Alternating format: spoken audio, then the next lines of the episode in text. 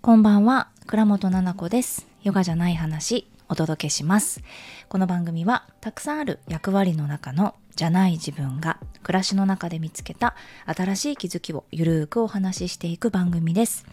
生きやすくなるヒントや新しい自分に優しく出会うきっかけになれば嬉しいです。こんばんは。えー今日はですね、今なんか子供たちがすごいヒートアップしてる。どうしたんだろう？なんだか。話なんかちょっと聞こえてくる声を聞いてるとゲームゲームの話ですねきっと。なんかあのなんだっけ。なんだっけ。あのバトルのいろんなキャラクターが出てくるスマブラ？怒ってて可愛いですね。もうなんか怒ってて可愛いとか思うようになってきちゃって孫？なんか怒り声とか兄弟喧嘩とかの声もなんか「違うよ!」とか「俺がこういうふうに言ってたから!」とか言って怒ってるとああ可愛いなって 思ったりしちゃってねキーってこう一緒にならないですね可愛らしいなって一生懸命生きてるなって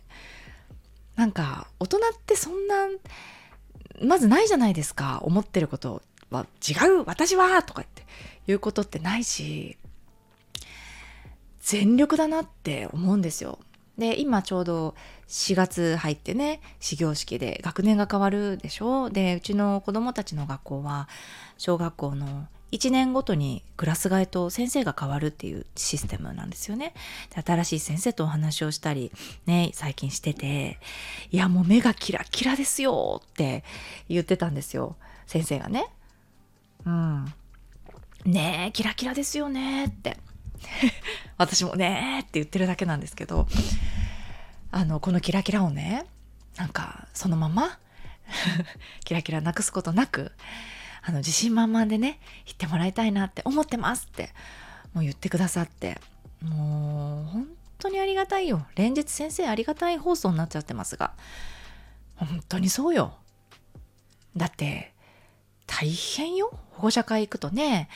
年度初めでうちの子の場合いろんな専門の先生ね別の先生にこう習ったりとかもしてるのでその話とかそっちの目標とかも話すことがあるのでこう個別で先生と話すししなきゃいけないんだけどそれもなんかもうなんか申し訳ないなって感じ。先生のこの時間が伸びちゃうし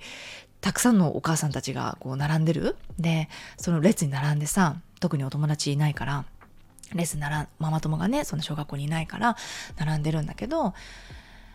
あ大変だなこんな列並んじゃってって思いながら他のお母さん何聞いてんのかなと思ってちょっと盗み聞きしたらさ ごめんなさい。お腹痛いお腹痛い。ちょっと今ピラティス帰りなんでお腹痛かった。あの盗み聞きしてない。嘘。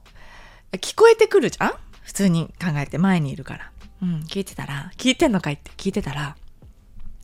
あのこの宿題のやり方なんですけどとかえ？宿題のやり方聞いてるん？すごいな、これで合ってるんでしょうか？みたいな。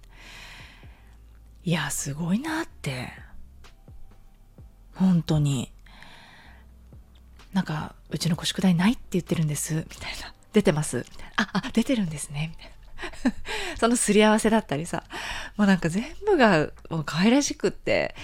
あの、お母さんも一生懸命子供がね、教えてくれないんです、学校のことをって。でもお母さんとしては、宿題やらせたいって。でも子供はないって言ってるって。うちの子もそれあったから去年ずっとないって言われてたらあったの。大嘘つき。ね、ついてた1年間みたいな。でも先生も笑って、私も笑って終わったんだけど、母さん一生懸命だなって思って、愛おしいなって思ってさ。で、私の番が来てお話ししたんだけど、やっぱちょっと長くなっちゃうから、後ろの人、あの、先にどうぞってお話をして、そしたら待ってる間に私も後ろの方とお話ししてて、後ろのお母様と。で、なんか、1年間、えっと、転勤されてて、その1年の間で変わってたんですって、宿題のやり方が。で、私言われてハッとして、あ、確かに確かにそれ、始まってます、勝手に、みたいなそのシステム。連絡帳をまず書くっていうことがなくなったんです。ね、でこう私たち書いてたじゃないですか子供の時先生が黒板に書いたのを写して今ねなんかプリントで配られて時間割の中でなんか今週の宿題みたいな感じで書いてあってそれを勝手にやってくださいと、ま、毎日の宿題は自由なんでね、割と自分が好きなことやってください。あなたが好きな勉強し、毎日見せてくださいっていうスタイル。それが分かんなかったみたいで、それを私が説明してたら、あ、もう大丈夫ですって言ってて、いやいやいや、先生から聞いてください。ちゃんと私間違ってるんで8割ぐらいって言って。それで聞いてくださいなんて言ってね、話したんだけど、先生がね、あの、漢字テストのやり方とか、あの、50問でうちの子も無理だから、今4年生、今やっと1年生の漢字が覚えられたっていうとこで、ちょっとその学習の方の知識、知能がですね、ちょっとすごく発達が遅れてるので、えっと、頑張ってもできないっていうところなので、じゃあどうするっていう話になってきてね。で、それも前向きにさ、じゃあ頑張りましょうとかじゃない？そういう話し合いっていうんですかね。うん、うちの子のやる気が出るようにまずはその勉強に対してできるんだって僕はっていうふうに思ってもらいたいんですって先生が。だからあの本人のそのプライドだったりとか性格っていうのをもう一つ教えてくださいってお家だとどうですかとか新しい学年になって何か変化ありませんかってとか言ってくれたりちょっと聞いてみますじゃあって言って聞いてきたことを言ったのそしたらうちの子は去年と同じくあの50問テストは全部やっぱりできなくって自分だけ止まってるっていうのがすごくやっぱり切なくなっちゃうから、えっと、綺麗に写すとか10問ずつとかっていう風に毎週やってもいいからそういう風に分けてほしいっていうのと言ってた。あの、日々のミニ漢字テストは綺麗に写したら OK っていうところで先生がいいならその方法でそのままやり続けたいって言ってて、先生が OK です。花丸ですね。綺麗に描いたら花丸でやっていきたいと思います。みたいな。なんとなんと優しさがねもう溢れてて。ありがたい。ね。優しくしてくれてありがとうなのにそれだけじゃなくて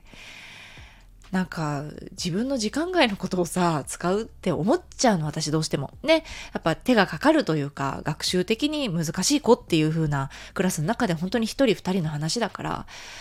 なんか申し訳ないなっていう気持ちもあるんだけど先生がそれを感じさせないぐらいこう明るくね言ってくれるの「お母さんどうですか?」みたいな。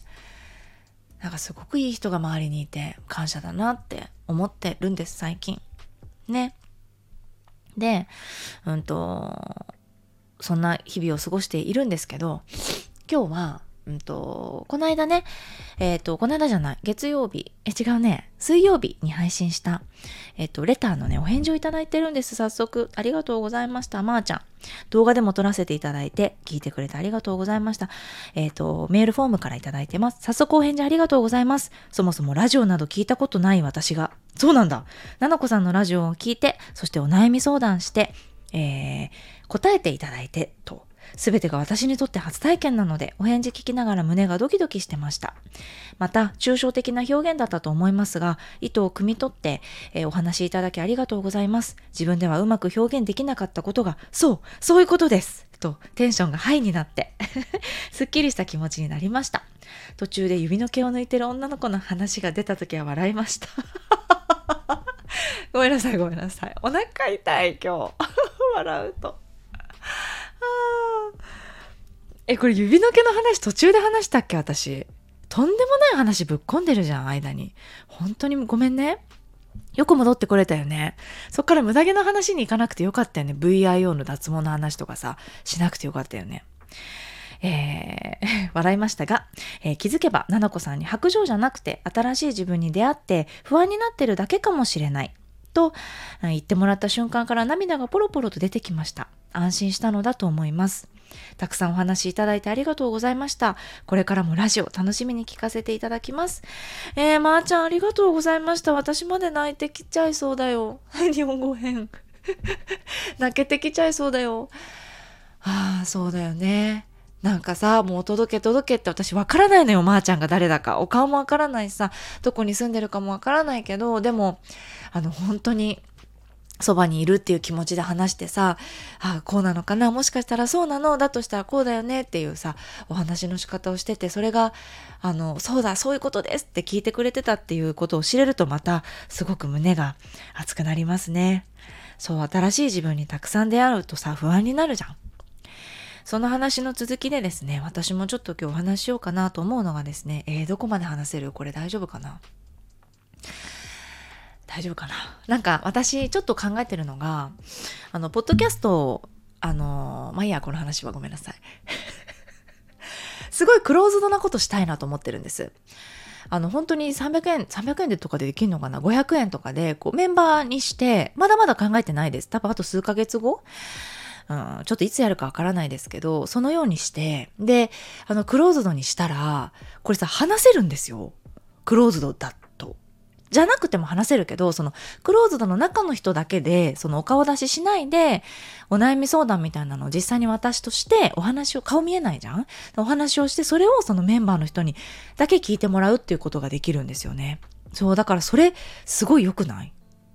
私全然それ興味なかったんだけど、あまりにもやっぱり、あの、もうちょっと深い話をしたいなとかさ、今、私がこれから話すこととかもさ、本当は、あの、もっと全部喋りたいんだけど、なかなかね、あの、難しいこともあるじゃないですか。誰かが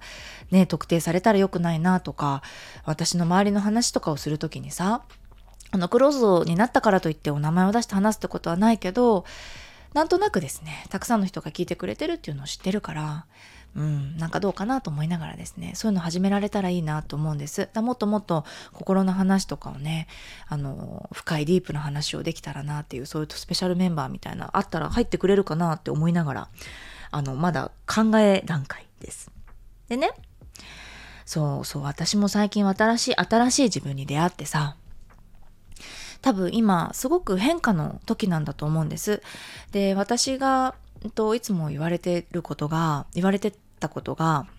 いついつもじゃないわ。今年言われてたことがとにかく驚いてるよずっとって。私いつもこの驚き癖があるんだけどえーみたいな。でも今年はもっともっと驚いてるよって自分の知らない間で周りがすごく動いていろんなことをたくさんやってるけれどもなんか周りが動いてる感じ自分から掴み取りに行くぞっていう感じじゃなくて周りの人がすごくサポートしてくれておのずとその自分の力だけじゃないところにすごくいけて驚いてるけどずっとなんかトロッコに乗って進んでってるよってびっくりするぐらい。えだって私一昨日ここにいたんですよって。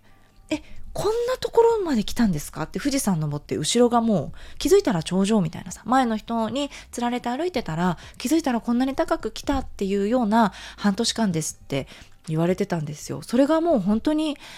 あの、あってですね、今のところずっとずっとそういうことが周りでたくさん起きてて、だから、やっぱりいつもとは違うことも起きるんですよ。メンタル的にもそうだし、メンタル割とずぶとくてね、あの、なかなかこう傷ついたりすることも少ないんですけど、ごめん、ちょっとスピリチュアルな話していい？あの、怖がらないで聞いてもらいたいんだけどいやそんなんないよと思ってる人はふーんって感じで聞いといてもらえたらいいんだけど、まあ、変わった人だなと思いながら「あなたのせいです」だったりとか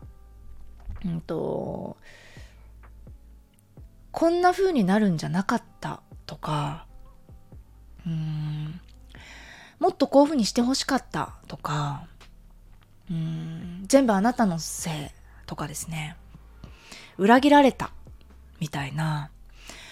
メッセージをすごく最近受け取るんです。でね、ごめんごめん、スピリチュアルだよ。あの、で DM でもらうとかじゃないよ。私の頭の中に、あの、ちょっと怖い大丈夫一回ごめん、許して、あの、話すね。なんか頭の中にそういう言葉がちょっと出てきたりとか、受け取るんですよ、メッセージとして。あれって怒ってるなって思うんです。で、そっか、怒ってるんだな、きっとって。うん、なんか何かあったのかなって、まあ、私の周りにはたくさんの、ね、人がいるし私が予期せぬ受け取り方をされてしまってるなっていうことも結構あるんですよね。でも、うん、思うままに私がこれ届けたいなって100出したところでねピンクの100を伝えたとしますよ。そしたらピンクの20とかしかもらえてないっていうこともあるんですよ。だからピンクの80ぐらいもらえてくれてた時に、いや、本当に嬉しい。伝わってたのって。嬉しいな。そんなことってあるんだってとっても喜ぶんですよ。わかりやすく言うと。でも、黄色の200とかで受け取っちゃってる人がいるんですよ。違うんだけど、でもそれは誰のせいだかわからないのね。うん。で、私は自分のことを責めようとしたんです、その時に。私今のままじゃいけないんだなって私がいいと思ってやってることが誰かのことを傷つけてしまうかもしれないってすごく実は落ち込んでた時があったんですよ初めて言うんだけどここ何週間か。であ私って何をやってたんだろうって。なんかエゴだったのかなってこの人のためにって思ってたこととか特定の人じゃないよこの話って。なんか自分がやってる活動ってことです。が、うんと、自分以外の誰かを良くしていきたいとかさって思って活動ってしていったりするんですよ。基本的にはそうで。自己実現でもあるんだけど私は。使命だとも思ってるけどやっぱりそこには誰かの顔っていうのがあって存在があってこういう人をこうしたいって思うわけですよ。だけどそのようにやってったら違うく取られてるっていうこともあるからねっていうのをビビビビビビってすごく感じたんですよ。誰かから言われてないよ。だからスピリチュアルな話なんだけどごめん。だからうん、でも私ってそういう世界があるっていうこととか昔からそういうことがあるっていうのは私の体とかね実生活であるからさ私は信じてるんだけどね。でだからあまり誰にも相談できなくてで今日朝ねあのたまたまある方にお願いしたんですよそういうヒーリングだったりとかっていうのをやってる先生がいてお願いしてもうすごいくってさでなんで今日だったんだろうと思うんだけど今日いつも行ってるさ脳洗浄のとねあのアクセスバーズの舞ちゃんのところに行って同時だったんですよ同じ日に同じなんか似たようなねあのそういう自分をクリアリングというかするようなメンテナンスの日だったんだけどいやもうびっくりするぐらい軽いんですよ体が。で気持ちも軽いしあの重くて重くて毎日泣いてたってことはないです。でも自分の中で処理できなかったその感情新しい自分に私は出会ってたんだよ。でも今まで逆にありがたかったのがそういうメッセージがなくそういう引っ張られ方だったりとか考えろよっていうようなメッセージがなくって包まれていたしだけど多分もう違うんだなって違うところに行くんだろうからトロッコに乗って私はだからこういうことが起きてるんだな、良くないことがたくさん起きてるんだなって私の周りに。実はこれだけじゃなくて、今すごいいろんなことが起きてて、直接私は関係なかったりするけれども、えっと、どうして人って人のこと縛るんだろうとか、自分の弱さ、自分の不安っていうところで人が人のことを傷つけてるっていうのも見たりして、えっと、世の中ってきついなと思ったんですよ。人間って優しくないなって。やっぱりそうじゃんかって。人間ってやっぱり優しくないじゃんっていうのが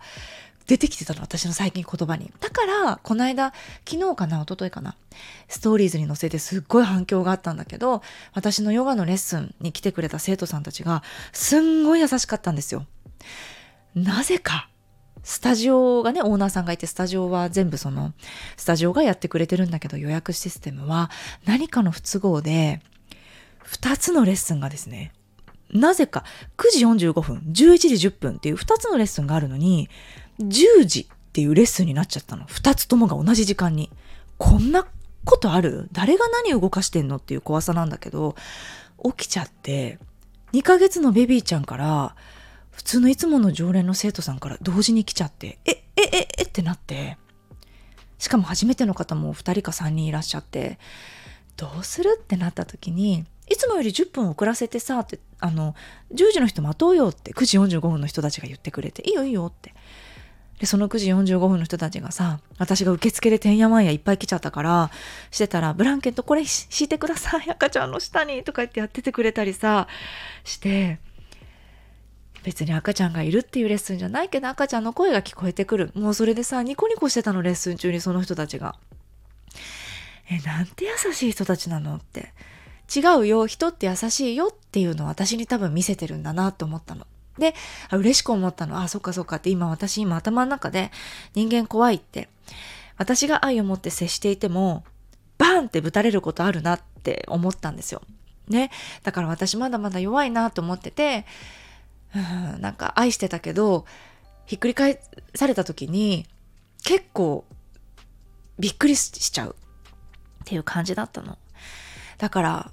大丈夫だよ、人って優しいよって言われた気がして、もうありがとうって思ってたの。そしたら今日ですよ。で、今日になって、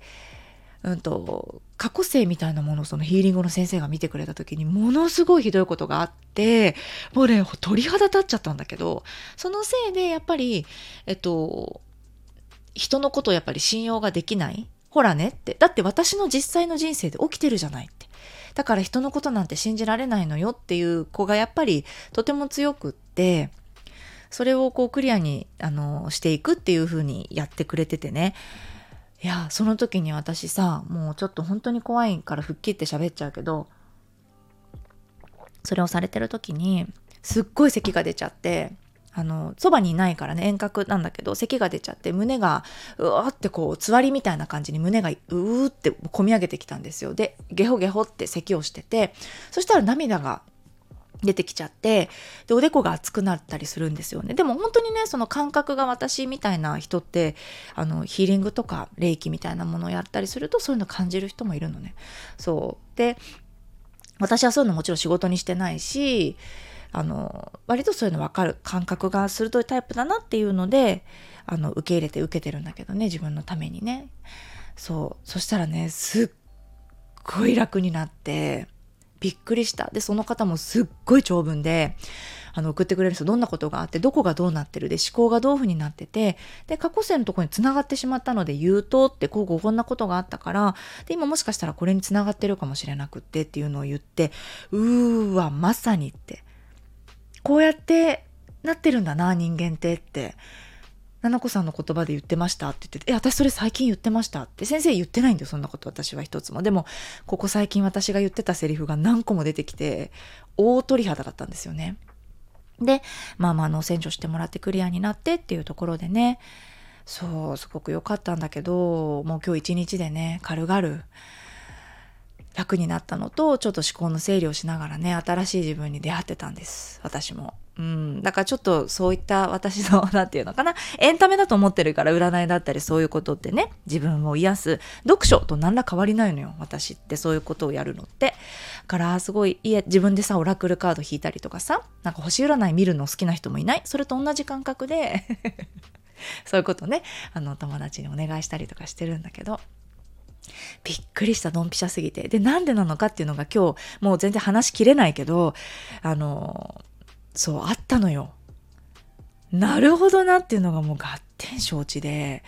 すごかったですね。だからよかったなっていろんなタイミングがあっての今日だったんだなってあのレッスンで一回私にね大丈夫大丈夫人って優しいよっていうのを見せてくれながらそうでそんな時にあのこの間のパークヨガの時のあのオンラインサロンメンバーさんたちのあの空気感だったりとかもなんて優しいんだろうみんなってこうやって床に地面に座ってみんなで顔合わせていろんなところからやってきてあの心を少しオープンにして話すっていうことができてる人たちが目の前にこんなにいるじゃないのっていうのを見せてたんだなっていうのもあるしうん、すごくあの場所に私が行ったっていうのも自分で決めたんだけどなんかいろんなことの巡り合わせでありがとうって思ったしさ、はい、とても素敵なことをね経験してました。ここ最近大変なことがあったけどでもでも、うん、新しい自分に出会う時って私もね不安になってるの。その会場がもちろんねスピリチュアルだけじゃないよ。その心理の心の話だったりとかジャーナリングだったりとかいろんな方法で向き合ってはいるんだけど多分ね40歳50歳になってもやっと理解できたよっていうこともあると思う。今私まだ35年しか生きてないからわからないことがたくさんなんだよ。だからぶつかるたびにこうやってなんか、うん、びっくりしちゃうしおどおどってなっちゃったり泣いちゃったりさあのするけどそれでもやっぱり自分のことをすごく愛おしく思ってさうんなんか大切にしてあげたいなと思う。今のこの自分の心と体で生きていくからなんかベストな自分になりましょうとかじゃなくてどんな自分もこれからもたくさん知ると思うけどなんか背中を向けず自分のことないがしろにして誰かの手を差し伸べる前にやっぱり自分のことを見てるかどうか、うん、誰かのことを大切にできるんであれば自分のことも大切にできるはずだから忙しいながらももう少し自分のことをね見てあげたいなってこれからもっていうふうに思ったし。なんか何があっても怖くないなって思いました。人間だからね。うん。ああしたらこうこう考えたらこうなれるっていうそんな簡単じゃないのよ絶対に。がそれがここ最近私の身ですごい知ってて自分でね分かってて皆さんにシェアしたいなと思って今日喋っちゃいました。はい。ということでですね、ちょっとスピリチュアルな話途中出ちゃってごめんなさい。苦手な方がいたら、けとかって思っちゃうかもしれないけど、次は ごめんね、それも含め私ですということでですね、あの、引き続きレターを募集しておりますので、えー、スタンド FM の方はメールの飛行機マークからメールフォームは概要欄に貼っておきますので、ぜひぜひそちらからお寄せください。皆さんのね、レターがいつもちょっと私涙ジーンとしちゃうぐらいとっても嬉しいので、あのー、ください。ください。ありがとうございます。今日も最後まで聞いていただいて。では素敵な週末を過ごしてくださいね。そうだ、私、日曜日、あの、原宿にいます、オーガニックライフ東京っていうね、イベントのジュリエのブースにですね、10時から、えー、2時まで立ってますので、ジュリエお洋服の、えー、ヨガウェアのブランドでお店屋さんやってますので、よかったら会いに来てください。あの、すんごいお得なね、あの、今セールやってますし、そうじゃなくてもたくさんいろんなお店があったりするので、よかったらふらっと見に来て、見に来るだけでも、うん、見に来てください。ではでは、また来週の水曜日にお会いしましょう。皆さんいつもありがとうございます。また、えー、来週水曜日も